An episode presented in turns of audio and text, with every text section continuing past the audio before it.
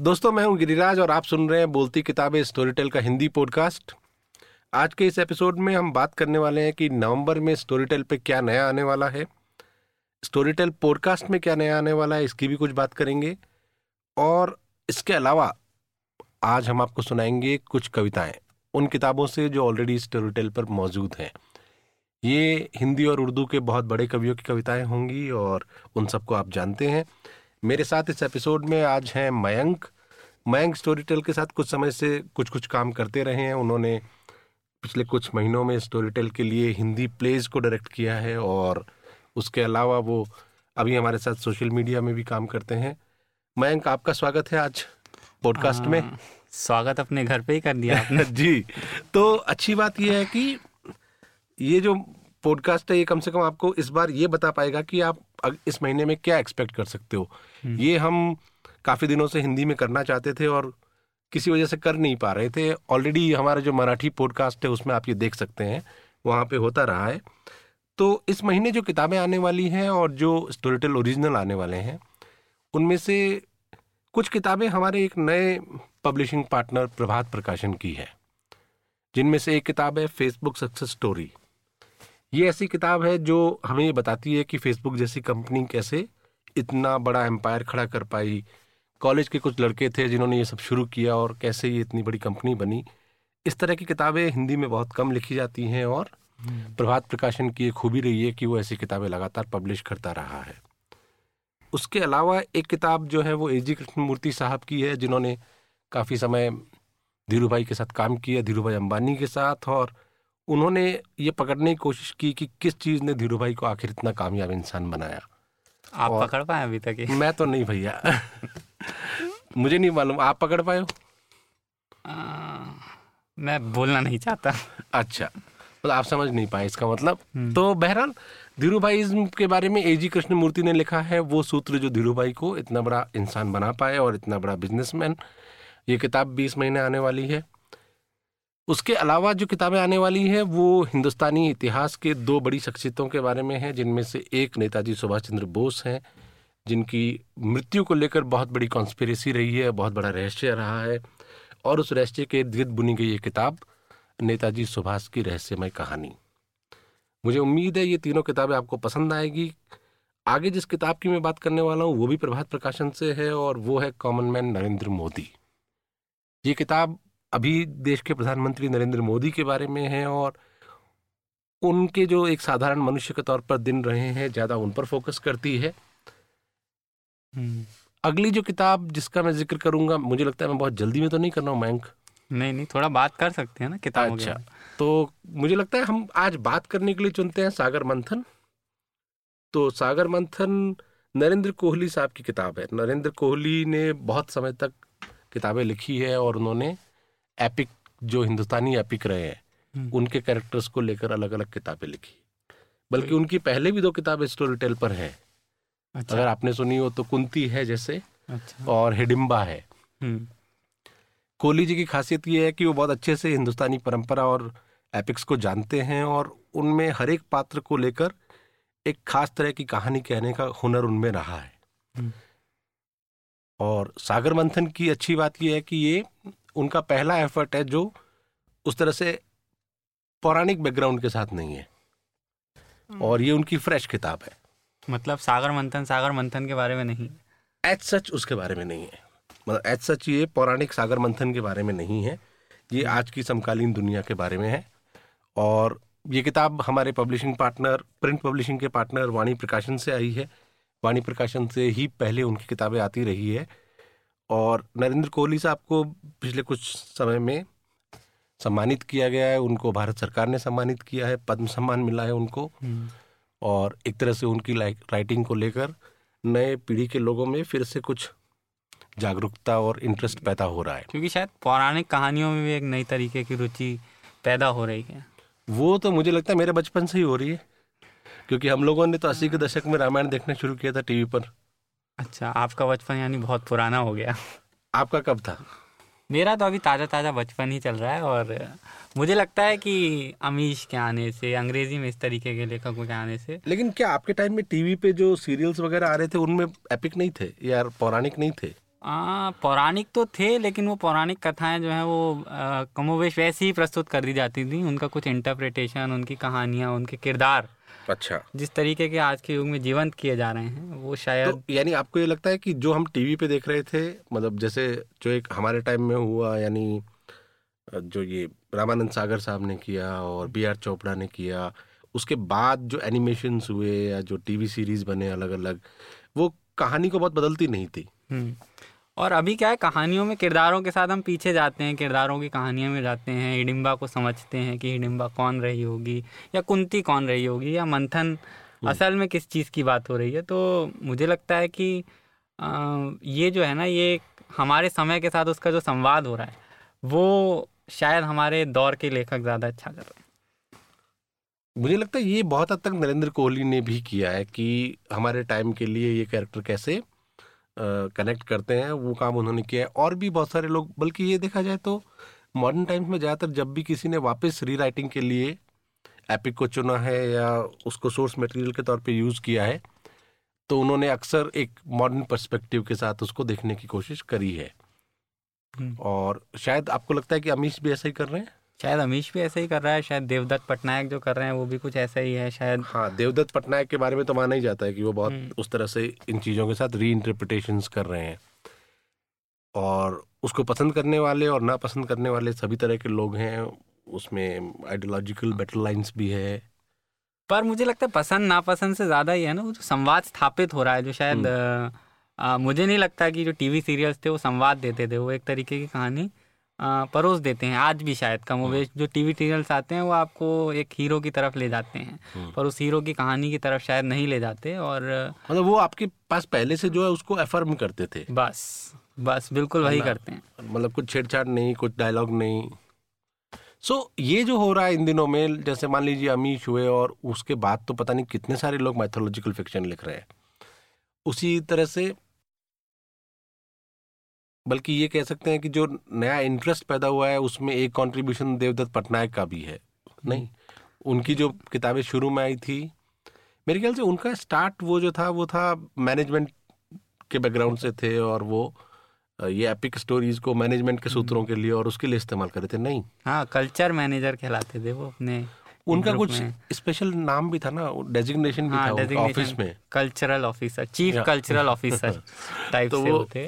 Chief cultural officer ने फिर Indian mythology के साथ काफ़ी अपने आप को एंगेज किया। एंगेज किया। और बहुत सारे लोगों ने किया। शशि थरूर की भी एक किताब इसके ऊपर महाभारत के ऊपर रही है जो समकालीन राजनीति में लेकर जाती है। तो मुझे लगता है कि ये ये मंथन जो है इस तरीके का आ, इस दौर में होने लगा है और हम अपने जड़ों के साथ वो मुझे याद है वो हम्म। महाभारत में ही एक अंत में लाइन बोली जाती थी कि सीख कर बीखते युगों से नए युग का करे स्वागत हम्म। तो वो जो परंपरा है कि इनसे सीख कर और नए युग के साथ इसे फ्यूजन करने की जो एक हम्म। गति चल पड़ी है वो मुझे लगता है कि सागर मंथन और आगे लेके जाएगी ठीक बात है और मुझे लगता है कहीं कहीं ये भी लगता है कि ये जो आपने कहा जो एटीज़ और नाइन्टीज़ में जो टेलीविज़न कर रहा था शायद अगर वो ये नहीं करता तो अमीश और देवदत्त पटनायक नहीं कर पाते आगे काम क्योंकि फिर वो लिंक टूट चुका होता शायद। हम्म। क्योंकि एक तरह की फैमिलैरिटी पिछली दो जनरेशन की वापस उस कहानियों के साथ हाँ हो हुई है। लोग जानते हैं कि शुक्राचार्य कौन है। हाँ। थोड़ा थोड़ा तो अब उसके साथ एंगेज करना आसान है। तो ये इस बार की जो किताबें हैं उनमें हैं। उसके अलावा आप जानते हैं कि स्टोरी टेल पर ओरिजिनल्स भी होते हैं।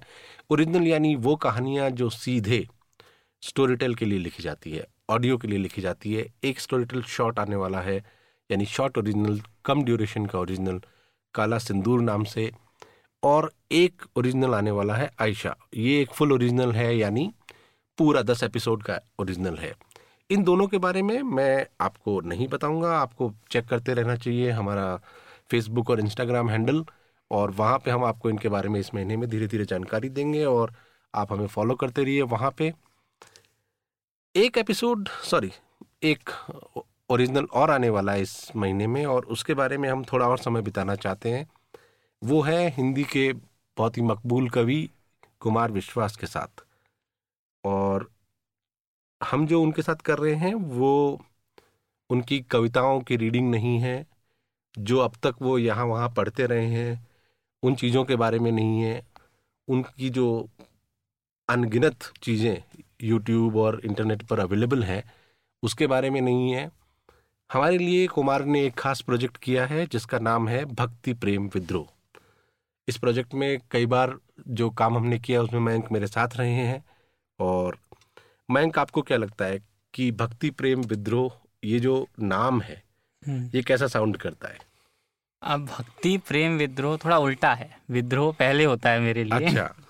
लेकिन आ, मुझे ये भी लगता है कि विद्रोह प्रेम भक्ति सब एक ही सिक्के के तीन चार पहलू हैं और और कुमार ने जो उसके साथ किया है क्योंकि कुमार शायद सिर्फ़ कुमार विश्वास जी कवि के रूप में जाने जाते हैं पर उनकी जो भारतीय परंपरा की समझ है हम्म। और उसको जिस तरीके से उन्होंने इसमें परोसा है मतलब जैसे चाहे लल दत्त हो बाबा फरीद हो मीरा हो सुब्रमण्यम भारती हो ये सब हमारी परंपरा के ऐसे कवि हैं जिन्हें शायद हम एक प्रारूप में नहीं देखते एक एक चीज़ के लिए नहीं देखते क्योंकि मीरा सिर्फ़ भक्ति के लिए नहीं है। मीरा में भी उतना ही विद्रोह है उतना ही प्रेम है और वो भक्ति प्रेम और विद्रोह चाहे एक जगह पे समन्वय जब होता है चाहे मीरा और ललदत्त पैदा होती हैं या नरसिंह मेहता पैदा होते हैं। तो उस तरीके की परंपरा को आगे ले जाने के लिए आ, और उस तरीके की परंपरा को समझने में जो कुमार विश्वास जी ने किया है वो अद्वितीय है। तो आप मुझे ये बताइए कि क्या आज की जनरेशन की इंटरेस्ट होगी? सॉरी मुझे लगता है हमें थोड़ा सा एक्सप्लेन करना चाहिए कि भक्ति प्रेम विद्रोह ये जो सीरीज़ है उसका नाम है और इसका जो उपशीर्षक है इसका जो सब टाइटल है वो है भारतीय कविता की महान विरासत। यानी ये एक ऐसी ओरिजिनल सीरीज़ है जिसमें हर एपिसोड में कुमार भारतीय कविता की परंपरा में से हर एपिसोड में एक बड़े कवि के बारे में बात करेंगे। और ऐसे कुल दस एपिसोड वो करने वाले हैं। और इसमें वो कश्मीर से कन्याकुमारी तक भारत की जो विस्तृत ज्योग्राफी है, उसमें से हर इलाके के एक कवि के बारे में बात करने वाले हैं। दस एपिसोड का एक स्ट्रक्चर है हमारा तो उसमें अभी हम दस ही कर पा रहे हैं, लेकिन ये शुरुआत होगी ललदद के साथ जो कश्मीर में है और फिर वहाँ से हम नीचे सुब्रमण्यम भारती तक जाएँगे, बीच में तो काराम नरसिंह मेहता, मीरा, बहुत सारे लोग होंगे। सो ये सीरीज़ है एग्जैक्टली आपको क्या लगता है कि इस तरह के लोगों के बारे में जानने के लिए क्या जो आपकी जनरेशन है उसकी दिलचस्पी होगी? देखिए दिलचस्पी तो होगी क्योंकि मुझे लगता है कि हम थोड़ा थोड़ा थोड़ा थोड़ा सबके बारे में जानते हैं। कहीं ना कहीं नाम सुना होता है। मतलब मुझे ये मालूम तो होगा ना कि वैष्णव जन नरसिंह मेहता ने लिखी है। हम्म। शायद ये बहुत सारे लोगों को मालूम है लेकिन नरसिंह मेहता कौन थे कहाँ पर लिखी गई उसका संदर्भ क्या था क्यों हम्म। लिखी गई? और उस तरीके की जानकारी शायद हम लोगों को कम है। जी। या मीरा का नाम सभी ने सुना है। हम्म। पर मीरा की कहानियाँ शायद ज़्यादा सुनी है कृष्ण भक्ति शायद ज़्यादा सुनी है लेकिन उसकी जो विद्रोह है जो अपने घर से निकल जाना है हम्म। और उन सब चीज़ों के पीछे क्या हो रहा है वो शायद हम नहीं जानते। ललदत्त को तो शायद बहुत सारे लोग जानते ही नहीं हैं। ठीक बात कह रहे हैं। और मुझे ऐसा लगता है कि हम इंडिया इतना बड़ा है कि कई बार जैसे मान लीजिए हम नॉर्थ में उतना सुब्रमण्यम भारती को नहीं जानते और अगर आप तमिलनाडु चले जाएँगे तो वहाँ बहुत आसान होगा किसी के लिए भी उनको पहचानना। उसी तरह से नरसिंह मेहता को हम नॉर्थ में और गुजरात में जितना जानेंगे, उतना बाकी हिस्सों में नहीं जान पाएँगे। ललदत्त को मुझे लगता कश्मीर में कोई नहीं पहचानता, ऐसा नहीं होगा। लेकिन एक चीज़ ये भी है कि क्या इस सीरीज़ को कुमार विश्वास कर रहे हैं, इसलिए भी बहुत सारे लोग जानेंगे इन लोगों को। बिल्कुल और यही तो एक्चुअल में कुमार आज शाहरुख खान का जन्मदिन है और कुमार विश्वास मेरी नज़र में जो है हिंदी कविता के शाहरुख खान है। क्या बात है। तो मुझे लगता है कि कुमार विश्वास जब इस तरीके की बात को हमारी जनरेशन तक लेके जाते हैं और ख़ासकर हमारी वो जनरेशन जो मेरे जैसे छोटे शहरों से आती है बरेली से आता हूँ मैं तो आ, हम लोगों में कुमार विश्वास का एक अलग फ़ैन फॉलोइंग है। हमारे लिए कुमार विश्वास जो कहते हैं उसे सुनने का एक अलग महत्व है। तो तो मुझे लगता है कि वो एक जो पुल बनते हैं पुल बनते हैं पिछली परंपरा से कुमार विश्वास जो है वो हम्म। नए आदमी भी लगते हैं मुझे पारंपरिक आदमी भी है और नए आदमी भी हैं। तो वो पुल बनाने का काम करते हैं हमारी जनरेशन के साथ। कल मैं साहित्य आज तक वाले फेस्टिवल में था और वहाँ पे कुमार बोल रहे थे उन्होंने इस सीरीज़ के बारे में बात की।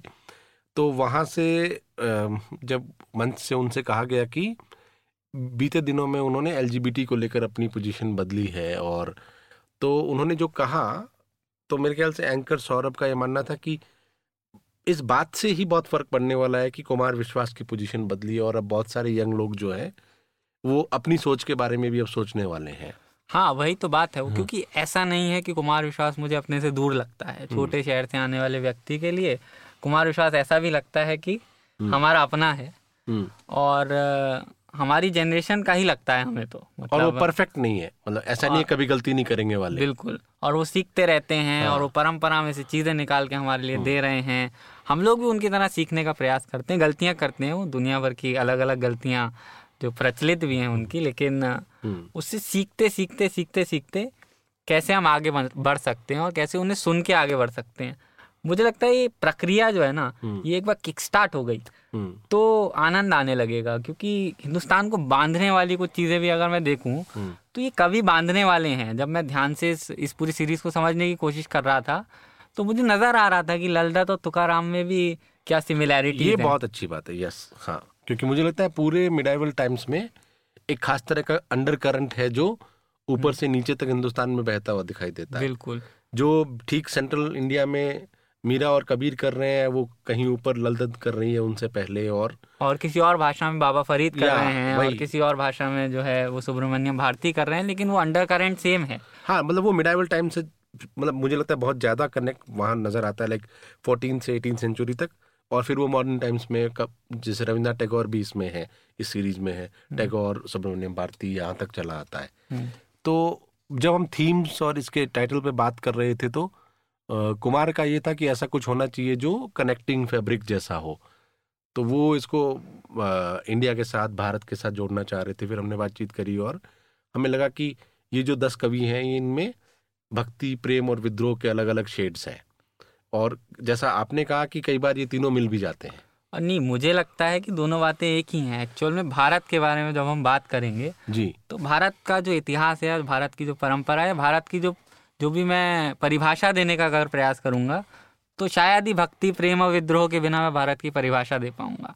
मेरे लिए भारत देश का मतलब ही यही है कि जहाँ अद्भुत तरीके से भक्ति होती है। ये अलग बात है आजकल इंटरनेट पे भक्ति और विद्रोह की धारा एकदम अलग अलग चलती रहती है। आ, वो हाँ वो बिल्कुल अलग बात है क्योंकि क्योंकि उसके कुछ रंग हो गए हैं मुझे। पर वो भक्ति प्रेम विद्रोह विशुद्ध भारतीय परंपरा में भी हैं। जी। आ, मुझे लगता है कि ये भी एक अद्भुत बात है ना कि हम लोग विद्रोह को या जिस तरीके से आजकल जो परंपरा विद्रोह की मानी जाती है जिसे जिसके आप जिसकी ओर आप इंगित कर रहे हैं वो तो शायद बहुत विदेशी है पर हम्म।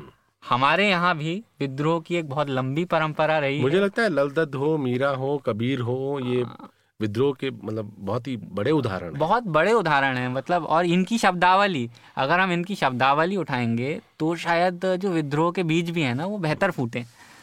ठीक बात है तो दोस्तों आप लोग इंतज़ार करिए इस महीने रिलीज़ होने वाली है ये special Storytel original series Bhakti Prem Vidroh भारतीय कविता की महान विरासत।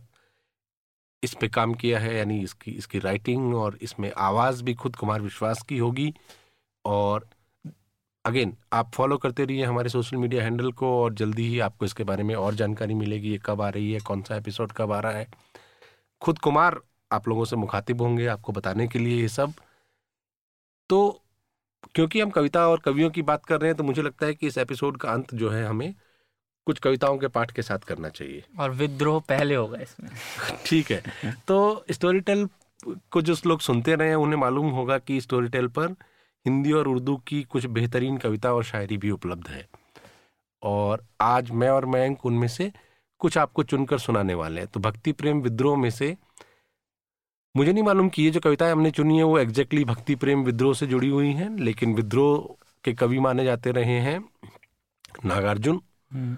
और कुछ हद तक प्रोग्रेसिव पोइट फैज अहमद फैज जो है उन्हें भी हम रिबेल पोइट्री के उसमें रख सकते हैं। बिल्कुल दुष्यंत कुमार को भी हम दुष्यंत कुमार को हम शायरी की परंपरा के भीतर एक विद्रोही की तरह देख सकते हैं।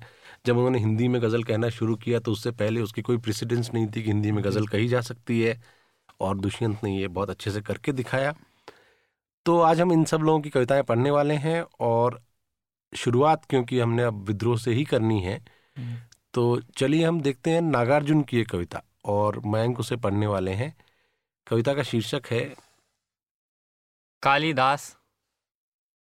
कालिदास सच सच बतलाना, इंदुमती के मृत्यु शोक से अध रोया या तुम रोए थे? कालिदास सच सच बतलाना, शिवजी की तीसरी आँख से निकली हुई महाज्वाला में घृत मिश्रित सूखी समिदा सम, कामदेव जब भस्म हो गया, रति का क्रंदन सुन आँसू से तुमने ही तो द्रग धोए थे। कालिदास सच सच बतलाना, रति रोई या तुम रोए थे? वर्षा ऋतु की स्निग्ध भूमिका, प्रथम दिवस आषाढ़ मास का, देख गगन में श्याम घन घटा, विधुर यक्ष का मन जब उचटा खड़े खड़े तब हाथ जोड़कर, चित्रकूट से सुबह शिखर पर, उस बेचारे ने भेजा था जिनके ही द्वारा संदेशा उन पुष्करावर्त मेघों का साथी बनकर उड़ने वाले कालिदास। सच सच बतलाना। पर पीड़ा से पूर पूर हो थक कर थक कर और चूर चूर हो, अमल धवल गिरी के शिखरों पर। प्रियवर, तुम कब तक सोए थे? रोया यक्ष कि तुम रोए थे? तो ये कविता थी नागार्जुन की और ये भी एक कवि के बारे में है। कालिदास के बारे में, जो भारतीय परंपरा में सबसे बड़े अप्रतिम कवि माने जाते हैं। और नागार्जुन का कालिदास के साथ एक अलग ही संबंध वैसे रहा है, क्योंकि नागार्जुन संस्कृत से भी जुड़े हुए रहे हैं और उन्होंने संस्कृत में लिखने की कोशिश की थी, जितनी मेरी जानकारी है कभी। अगली कविता जो मैं सुनाने वाला हूँ, वो श्रीकांत वर्मा की है, और श्रीकांत वर्मा की कविताएँ आप स्टोरी टेल पे सुन सकते हैं, उनकी प्रतिनिधि कविताएँ, और ये जो पूरी किताब है, वो मैंने ही पहले रिकॉर्ड की थी सो वहाँ पे भी मेरी ही आवाज़ में है। इस कविता का शीर्षक है हस्तिनापुर। मैं फिर कहता हूँ, धर्म नहीं रहेगा तो कुछ नहीं रहेगा। मगर मेरी कोई नहीं सुनता। हस्तिनापुर में सुनने का रिवाज नहीं। जो सुनते हैं, बहरे हैं या अनसुनी करने के लिए नियुक्त किए गए हैं। मैं फिर कहता हूँ, धर्म नहीं रहेगा तो कुछ नहीं रहेगा। मगर मेरी कोई नहीं सुनता। तब सुनो या मत सुनो।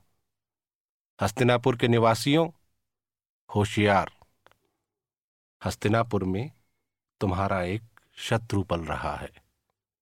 विचार। और याद रखो आजकल महामारी की तरह फैल जाता है। विचार। श्रीकांत का एक जीवन ये भी था कि वो एक राजनीतिक दल में थे और उसके प्रवक्ता थे और सत्तारूढ़ दल के साथ थे। बहुत सारे लोग ये मानते हैं कि ये सत्ता के साथ उनके मोहभंग के दौर की कविताएँ हैं हम्म। और जो वो लिख रहे थे वो उस समय की सत्ता के बारे में है और उस समय के हिंदुस्तान के बारे में है। किस समय के हिंदुस्तान के बारे में? श्रीकांत वर्मा की मृत्यु जो है वो मध्य अस्सी के दशक में हुई है तो आप समझ सकते हैं कब के हम्म। हिंदुस्तान की बात हो रही है। अगली कविता जो हम पढ़ने वाले हैं वो फैज़ अहमद फैज़ साहब की है और उनकी हम दो कविताएँ पढ़ने वाले हैं। हम्म। पहले मयंक पढ़ रहे हैं। ये ये शायद उस समय के नाम भी है। और ये इंतसाब आज के नाम भी है। जी।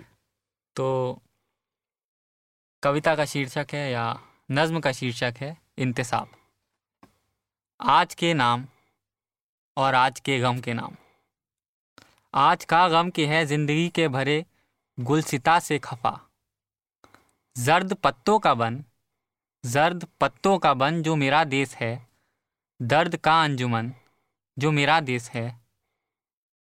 कि लड़कों की अफसरदा जानों के नाम, किरम खुर्दा दिलों और जबानों के नाम, पोस्टमैनों के नाम, टांगे वालों के नाम रेल बानों के नाम, कारखानों के भोले जियालों के नाम, बादशाह जहाँ वालिए मासिवा नए बुल्लाए फिल अर्ज़ ढहका के नाम, जिसके ढोरों की जालिम हका ले गए, जिसकी बेटी को डाकू उठा ले गए, हाथ भर खेत से एक अंगुष्ठ पटवार ने काट ली है। दूसरी मालिए के बहाने से सरकार ने काट ली है, जिसके पग ज़ोर वालों के पांवों तले धज्जियाँ हो गई हैं। उन दुखी माओ के नाम। रात में जिनके बच्चे बिलखते हैं और नींद की मार खाए हुए बाजुओं से संभलते नहीं, दुख बताते नहीं, मिन्नतों जारियों से बहलते नहीं। उन हसीनाओं के नाम, जिनकी आँखों के गुल, चिलमनों और दरीचों के बेलों पे बेकार खिल खिल के मुरझा गए हैं। उन ब्याहताओं के नाम, जिनके बदन बेमोहब्बत रियाकार सेजों पे सच सच के उगता गए हैं। बेवाओं के नाम, कतड़ियों और गलियों मोहल्लों के नाम, जिनकी नापाक खाशाक से चाँद रातों को आ आ के करता है अक्सर वज़ू। जिनकी सायों में करती है आहो बुका, आंचलों की हिना, चूड़ियों की खनक काकुलों की महक। आरजूमंद सीनों के अपने पसीने में जलने की बू। पढ़ने वालों के नाम।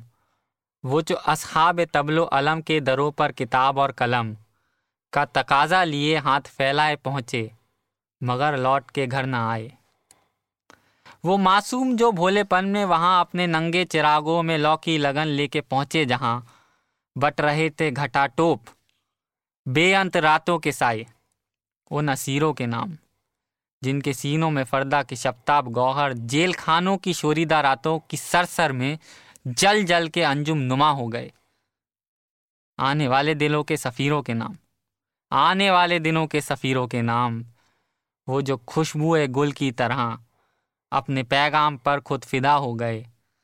आज के नाम और आज के गम के नाम। क्या बात है। फैज अहमद साहब, फैज अहमद, फैज साहब जो हैं, वो एक अलग ही अध्याय है हिंदुस्तानी कविता का और जो पूरे उपमहाद्वीप के दर्द के आर पार फैली हुई है। और मुझे नहीं मालूम कितने लोग इस उपमहाद्वीप में उनकी नज़में गाते रहे हैं, उससे उम्मीद और मसरत पाते रहे हैं।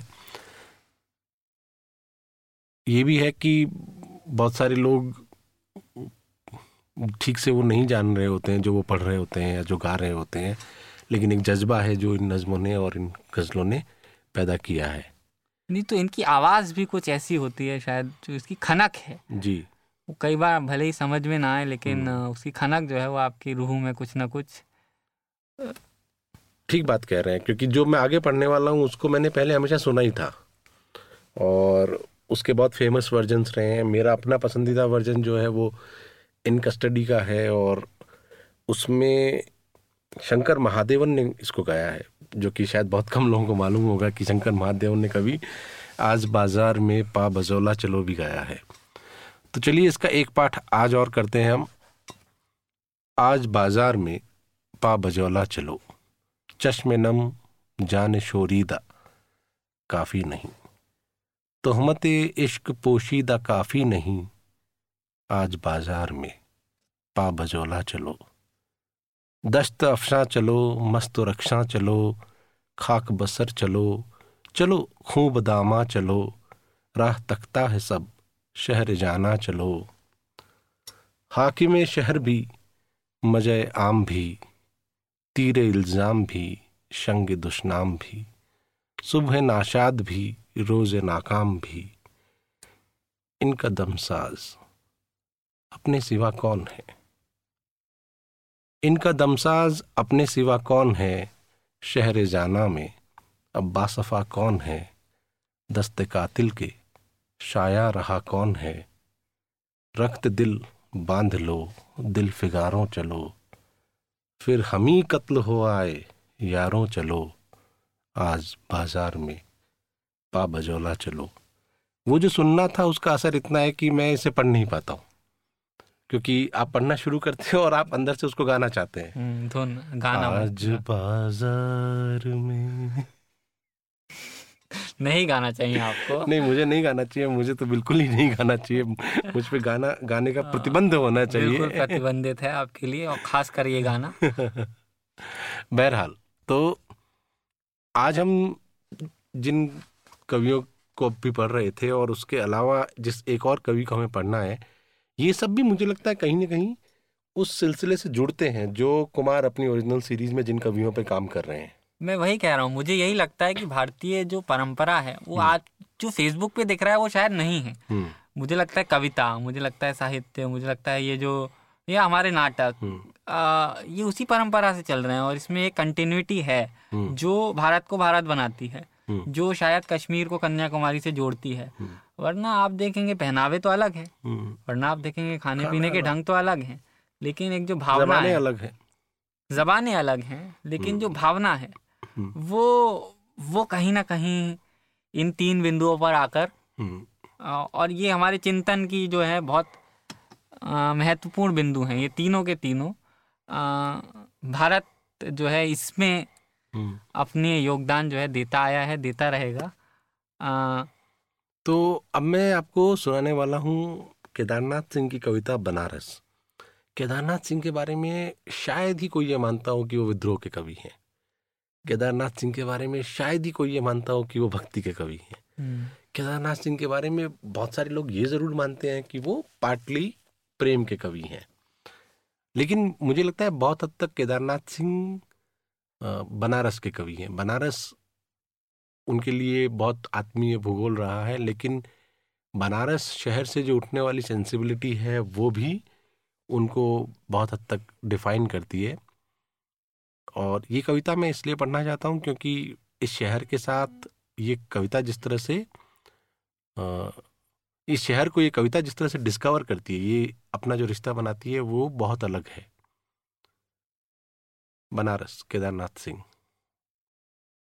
इस शहर में वसंत अचानक आता है और जब आता है तो मैंने देखा है, लहर, तारा या मडुआ डीह की तरफ़ से उठता है धूल का एक बाउंडर और इस महान पुराने नगर की जीप किरकिराने लगती है। जो है, वह सुख सुखबुगाता है, जो नहीं है, वह फेंकने लगता है पचखियाँ। आदमी दशाश्वमेघ पर जाता है और पाता है घाट का आखिरी पत्थर। कुछ और मुलायम हो गया है। सीढ़ियों पर बैठे बंदरों की आँखों में एक अजीब सी नमी है।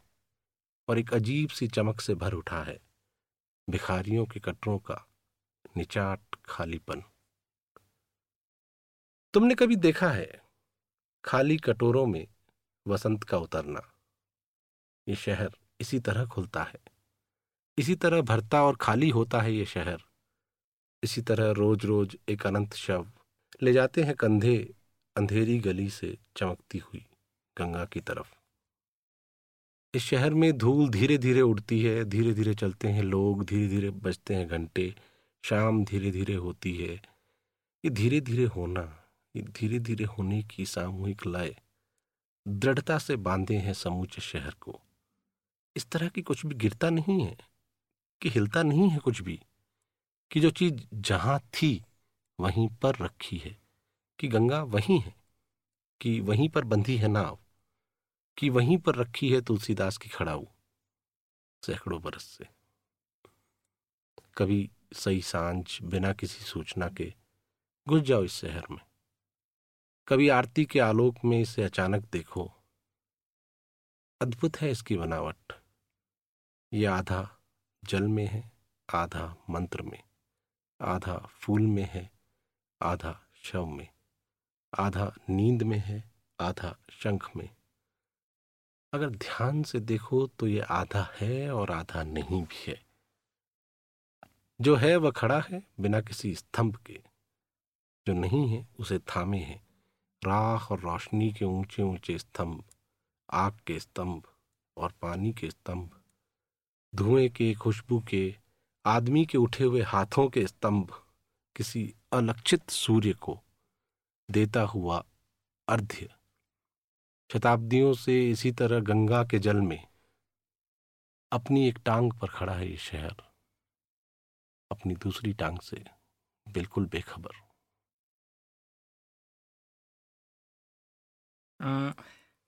ये शायद वही कविता है जिसको बार बार सुनकर गुनकर समझकर ये निर्णय लिया है कि मेरी जो साथी है उसके जन्मदिन पर हम्म। हम काशी जाएँगे। क्या बात है? आप दोनों को काशी यात्रा मुबारक हो। और इसी के साथ हम इस एपिसोड के बिल्कुल आखिरी मुकाम तक आ गए हैं। आपको फिर से याद दिला दूँ कि ये जो महीना है, इसमें बहुत सारी किताबें आने वाली है और ख़ास तौर पर आप इंतज़ार कर सकते हैं।